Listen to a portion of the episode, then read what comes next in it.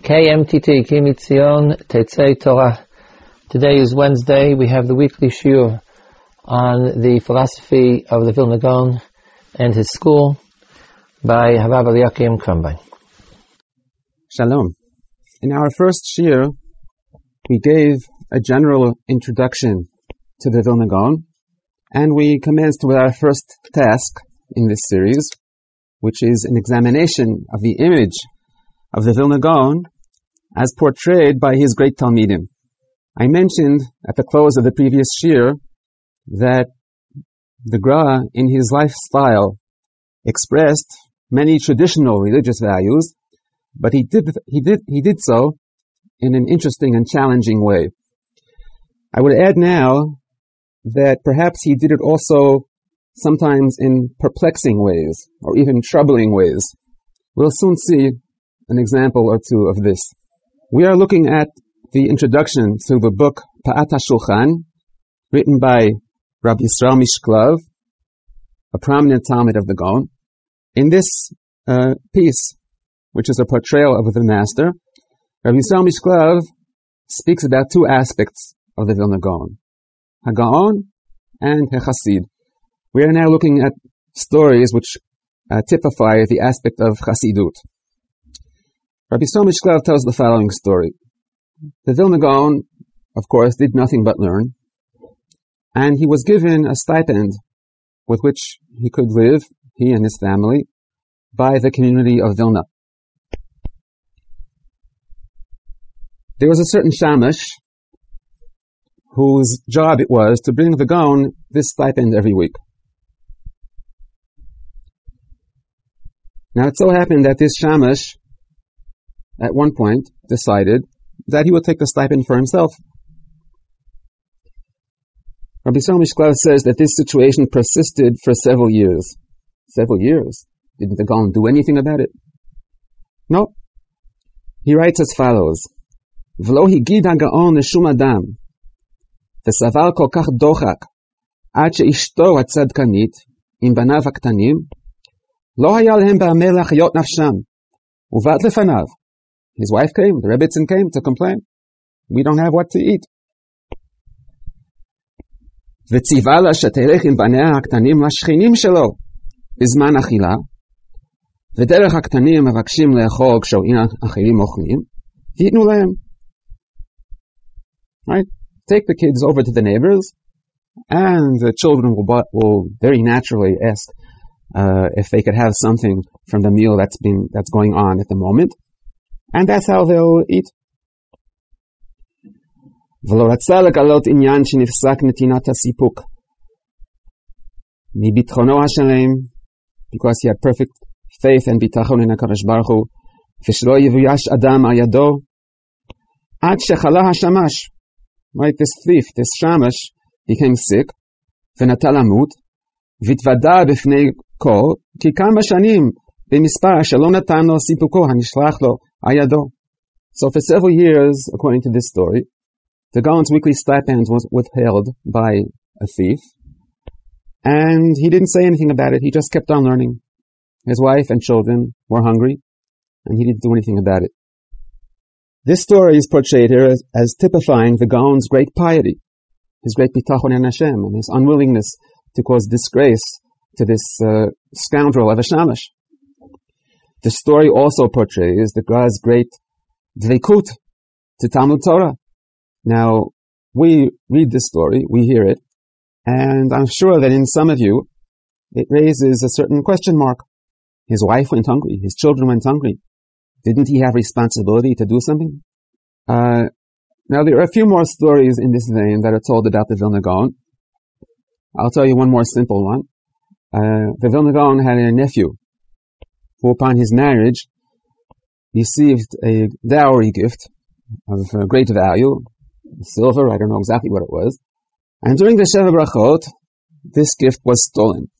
After the week, the week went, uh, was over, the Chassan went to look for the, for the uh, stolen goods, and he had reason to believe that they had been taken to Vilna. So he traveled off to Vilna to see if he could track it down. While in Vilna, he went in to visit his uncle, the Gaon. After the formal greetings, the Gaon, of course, right, how, happy he was to see him. He gave him Mazel Tov. He asked, what are you doing here in Vilna? And he told him, I came to look for this uh, stolen, valuable stolen gift, which was a considerable monetary loss. The Gaon's reaction was, you know, I'm very surprised that someone from our family will be Mavatel Talmud Torah to go look for some stolen money of his. Now, okay, once the Gaon said this, we understand. Talmud Torah Keneged Kulam, it's certainly much more important than any uh, recovery of stolen property. But still, uh, someone can ask himself upon hearing this story, is this really what someone is supposed to do? He's supposed to forego what's coming to him, his monetary rights, his worldly goods, totally forego them as long as he can go on learning. The children of the Vilna Gaon, who wrote the introduction to the Be'er HaGra and Orach they also give a laudatory portrayal of the Gaon. And they write that the Gaon spoke to them very sparingly. When they didn't live in Vilna, the Gaon never wrote them letters. And when they lived in Vilna, the Gaon never asked them how they were doing, how was the wife, how are the children. The conversations apparently within the family with the Gaon were very sparing. All this because the Gaon was totally devoted to Talmud Torah. The children of the Gaon write, see how great the love of Torah is among those who fear HaKadosh Baruch Hu and are totally immersed and committed to Talmud Torah. The love of Torah is so great that it brushes away all other loves, even love of family, children. Now, I presume, again, that on the one hand, we can understand these stories, but on the other hand, we don't fully understand them. This ideal of such great commitment to Torah at the expense of of all the other things which appear to be normal, natural human activity. There's reason to believe that people, even in the time of the Gaon and after his demise, they didn't fully understand it either. But nevertheless, these stories written by the Gaon's Talmidim and by his children, they're written certainly with a purpose. The purpose is to portray the Gaon as not simply an ordinary Gadol B'Torah, not simply as a person about whom we can say, Lo sach sichat chulin miamav. In the case of the Gra, this phrase, Lo sach sichat chulin miamav, takes on new meaning. So the Gaon is not simply someone who we can say is at the upper end of the spectrum of Gedolei Israel. But somehow he's beyond the spectrum. He's above the whole spectrum.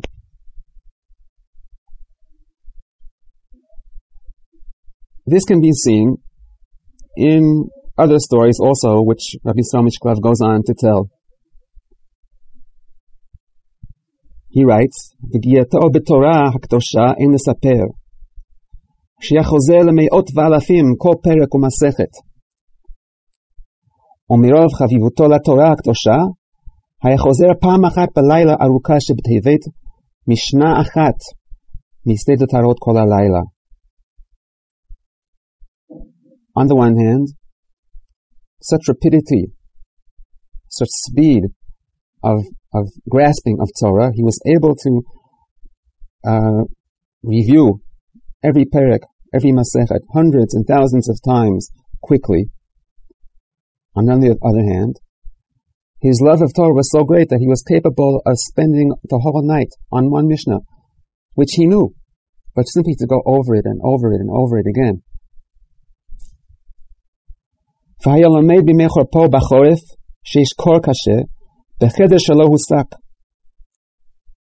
He used to learn in the wintertime in an unheated room. And he would have a bucket of water, cold water, in which he would put one foot to make sure that he wouldn't fall asleep.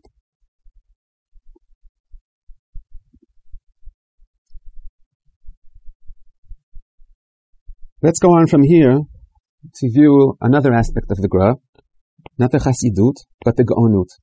And here again we'll see that the stories portray him as being something above, above and beyond the normal spectrum of Gedolei Israel. Our Yisrael Mishklov here tells the following story.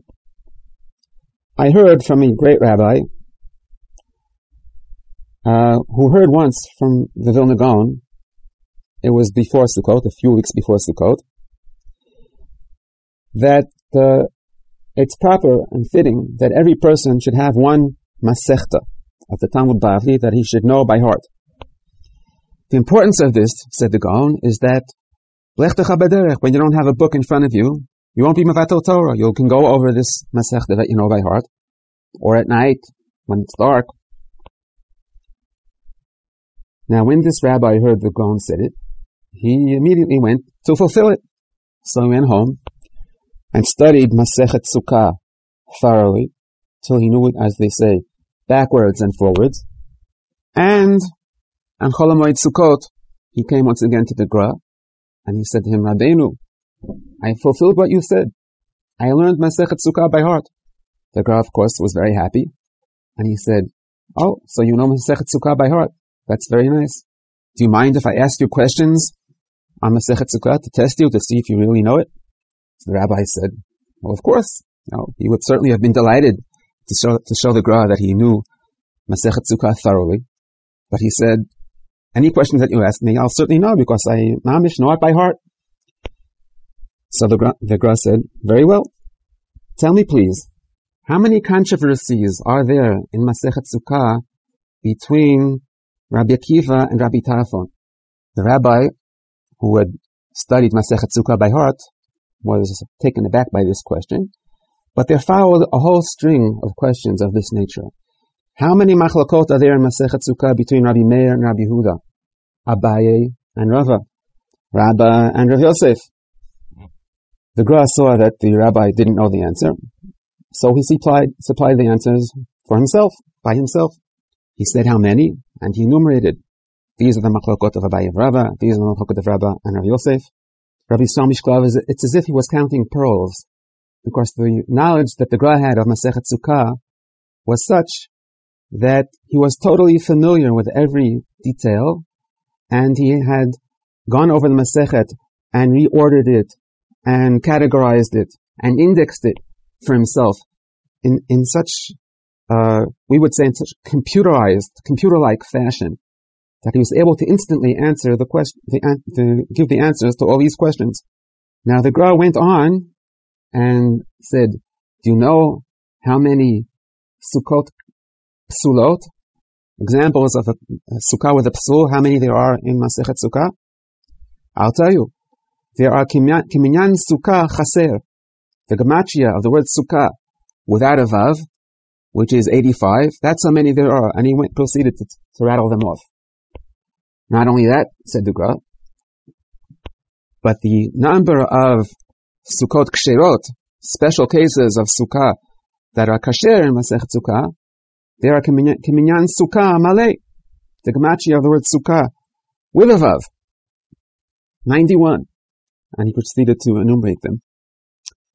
Of course, all this shows us the tremendous knowledge and unparalleled mastery that the Vilna Gaon had of Torah.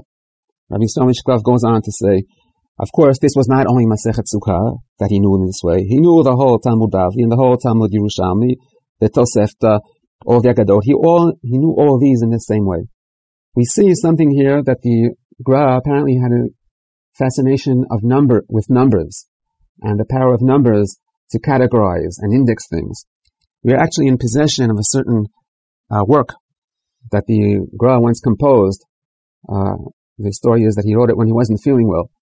It's a list of uh, all the lists of twos, threes, fours, fives that there is that there are in all of the literature of Chazal.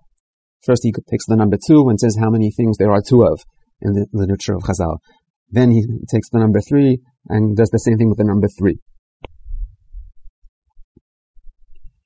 But I want to get back a moment to this business of the uh, number of Sukkot Ksherot and Sukkot Psulot. How, how do we relate to this? The number of Sukkot Psulot is really Kinyan Sukkah Chaser, and the number of Sukkot Ksherot is Sukkah Malay. Sukkah Malay is 91. That's a number that has Kabbalistic significance. 91 is the gematria of the Shem Havaya and the Shem Adnut together. Now, of course, we don't know how the Gra exactly arrived at this cheshbon, how we calculated the number of Sukkot. But this sounds to us like some kind of Hasidic word. In the case of the Gra, this understanding, I believe, is totally mistaken. The Gra, in, in principle, didn't hold from Vortlach. And I believe that the meaning of this, uh, of this assertion of Sukkah Maleh and Sukkah Chaser is the transmission of the message of the emet, of the veracity of Torah. In Torah, everything works out. Things fit in. The Gra demonstrated this idea in many different ways. Uh, let's read another story here, which is told by Rabbi Israel Mishklov. He says that once the brother of Rabbi Chaim Volozhin, Rab Zalman, or Rab as he was called, came to the Vilna Gaon, and he asked him about certain Mishnah in Masechet Beitzah. At the end of the first parak in Masechet Beitzah, the Mishnah says, Mishachin yenot uslatot ushmanim v'kitniot avalo tavua. It's permitted to send gifts on Yom Tov, foodstuffs, wine, oil, things that the person will be able to use on Yom Tov. Therefore, it's permitted also to send slatot, flour, because the person can bake on Yom Tov. Aval lo tvua, the Mishnah says. Because tvua, the person will have to grind up, and you can't grind on Yom Tov. Rabbi Shimon matir bitvua. Okay, that's the Mishnah. The difficulty is, why does it say Rabbi Shimon matir bitvua? The Tanna Kamma said avalo. It should have just said Rabbi Shimon, Rabbi Shimon matir. Why does it say bitvua? The word is superfluous. Rabbi Yisrael reports in the name of Rabbi Zamla Mivilna that the Gra answered instantaneously. He says this word bitvua alludes to what it says in the Tosefta, which the Gemara on uh, on the Mishnah quotes. Rabbi Shimon matir bitvua kagon chitim lasot ludiyot sorin liten lifnei behemto vadashim lasot behen resisim in other words, Rabbi Shimon, we won't get into the details here, but Rabbi Shimon isn't uh, lenient in every case. In the case where the tvua that you send is usable by the person on Yom Tov, then it's permissible. And that's why the Mishnah says bitvua, betoch tvua. Whereas the bet here implies that Rabbi Shimon doesn't, uh, uh, is not lenient in all cases, but bitvua. In some of the cases of tvua, Rabbi Shimon is lenient. Uh, now, the point that I want to make, point, make here is that uh, the, the Gra answered this question immediately. Miyad. And this is something which typifies many of the stories that are told about the Gra. People ask them questions in Torah. They always say, Huanam Miyad. He answered right away. This answering right away is what astonished so many people. Because it showed that the Gra really had totally, total mastery and he knew all the answers. The point here, once again, is not only that the Gra knew all the answers, that the Gra was so great that he knew everything, but that all the answers are there. One of the things which the Gra fought against was pilpul. People asking kashas and giving answers which technically answered the question, but the person hearing the answer got the feeling this is not the truth, is not the real answer. When the Gra gave an answer, the feeling was this is the real answer.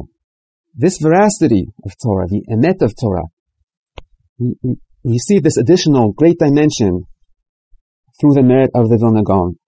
The Gaon actually expressed this idea explicitly in a well-known incident, which is also related here by Yisrael Mishklov. This incident he doesn't uh, report from first hand, but he heard it from another great uh, disciple of the Gra, Rav Menachem Mendel Mishklov, who was the Gra's foremost Talmid in Kabbalah, Rabbi Menachem Mendel Mishklov was present at this incident together with another rabbi. And the story is that the Gra, when he completed composing his Perush on Shir was extremely elated. And he asked the few people there, close all the shutters. I have a very private thing to do now. And he asked that candles be lit. And there was a festive atmosphere. The Gra, with great dveikut, gave praise to HaKadosh Baruch Hu, that he gave him the schut to learn Torah so thoroughly and completely. The Gra, in this incident, said many, many interesting things, which now we won't go into. But one thing which he says, Amar ki Baruch Hashem, כל התורה כולה שניתנה בסיני ידעה לתכליתה. I completely know all the Torah which was given on Sinai. In other words, the Torah שבכתב. וכל הנביאים וכתובים, והמשניות, ותורה שבעל פה, איך גנוזים בה. I'll get back to this איך גנוזים בה in a moment. ולא נשאר לו שום ספק באיזה הלכה וסוגיה בכל התורה לעת זקנותו. Right now, in his old age, he had no sfekot in anything. There's no question which was unanswered in his mind. וידע כל תורה שבעל פה וכל הפוסקים עד האחרונים שעל השולחן ערוך. וכתבי האריזה והפרדס. In other words, all the Kabbalistic writings. גמרם וידעם לתכליתם בניקיון מפסולות השיבושים שעלו בן. He knew the proper גרסאות. בקיצור, the, the Gra had the feeling, and he transmitted this feeling that he knew everything totally. And I say, again, that the importance of this was that people got the feeling that there is that that there is veracity, that the answers are all there. And even if we don't know them at the moment, so that's our problem because of our limited understanding. We're not able to know all the answers. But here, you see, the Gra knew all the answers. There's one point here which the Gra mentioned, which I said I'd get back to. The Gra said during that great festive occasion that he knew all the Mishnayot, the Torah Shabbal Peh. He knew how all the Mishnayot and all the Torah Shabbat are hidden away in the Torah Shabbichtav. A similar statement is made later on by Yisrael, Rabbi Yisrael Mishklov, further on in his introduction, the aforementioned introduction. וכל סדרי המשניות ידעם בתורה שבכתב היכן הם. He knew every Mishnah, in the Shisha Sidrei Mishnah, he knew where it can be found, where it is alluded to, where it is hinted at in the Torah Shabichtav. This was a major theme in the thought, the approach, the philosophy, and in the Talmudic learning practice of the Vilna Gaon. To show everything, where it comes from, where is the source of it, every law, every din, every halacha, and me- very many minhagim. What are the sources? The idea of pointing out the source of every part, of every single mishnah, even mishnayot, which the Gemara doesn't say about them anahani mili. This also ties in with the idea of the demonstration of the great veracity, the emet of Torah. Nothing here is by chance. Everything fits in. Everything has its source. The extent to which the Vilna Gaon was preoccupied with this idea, we all know from, for example, the Be'er HaGra on the Shulchan Aruch, which is actually a work which takes every paragraph in the Shulchan Aruch and shows where it comes from. Of course, the question arises, didn't the Beit Yosef do the same thing? The answer is no.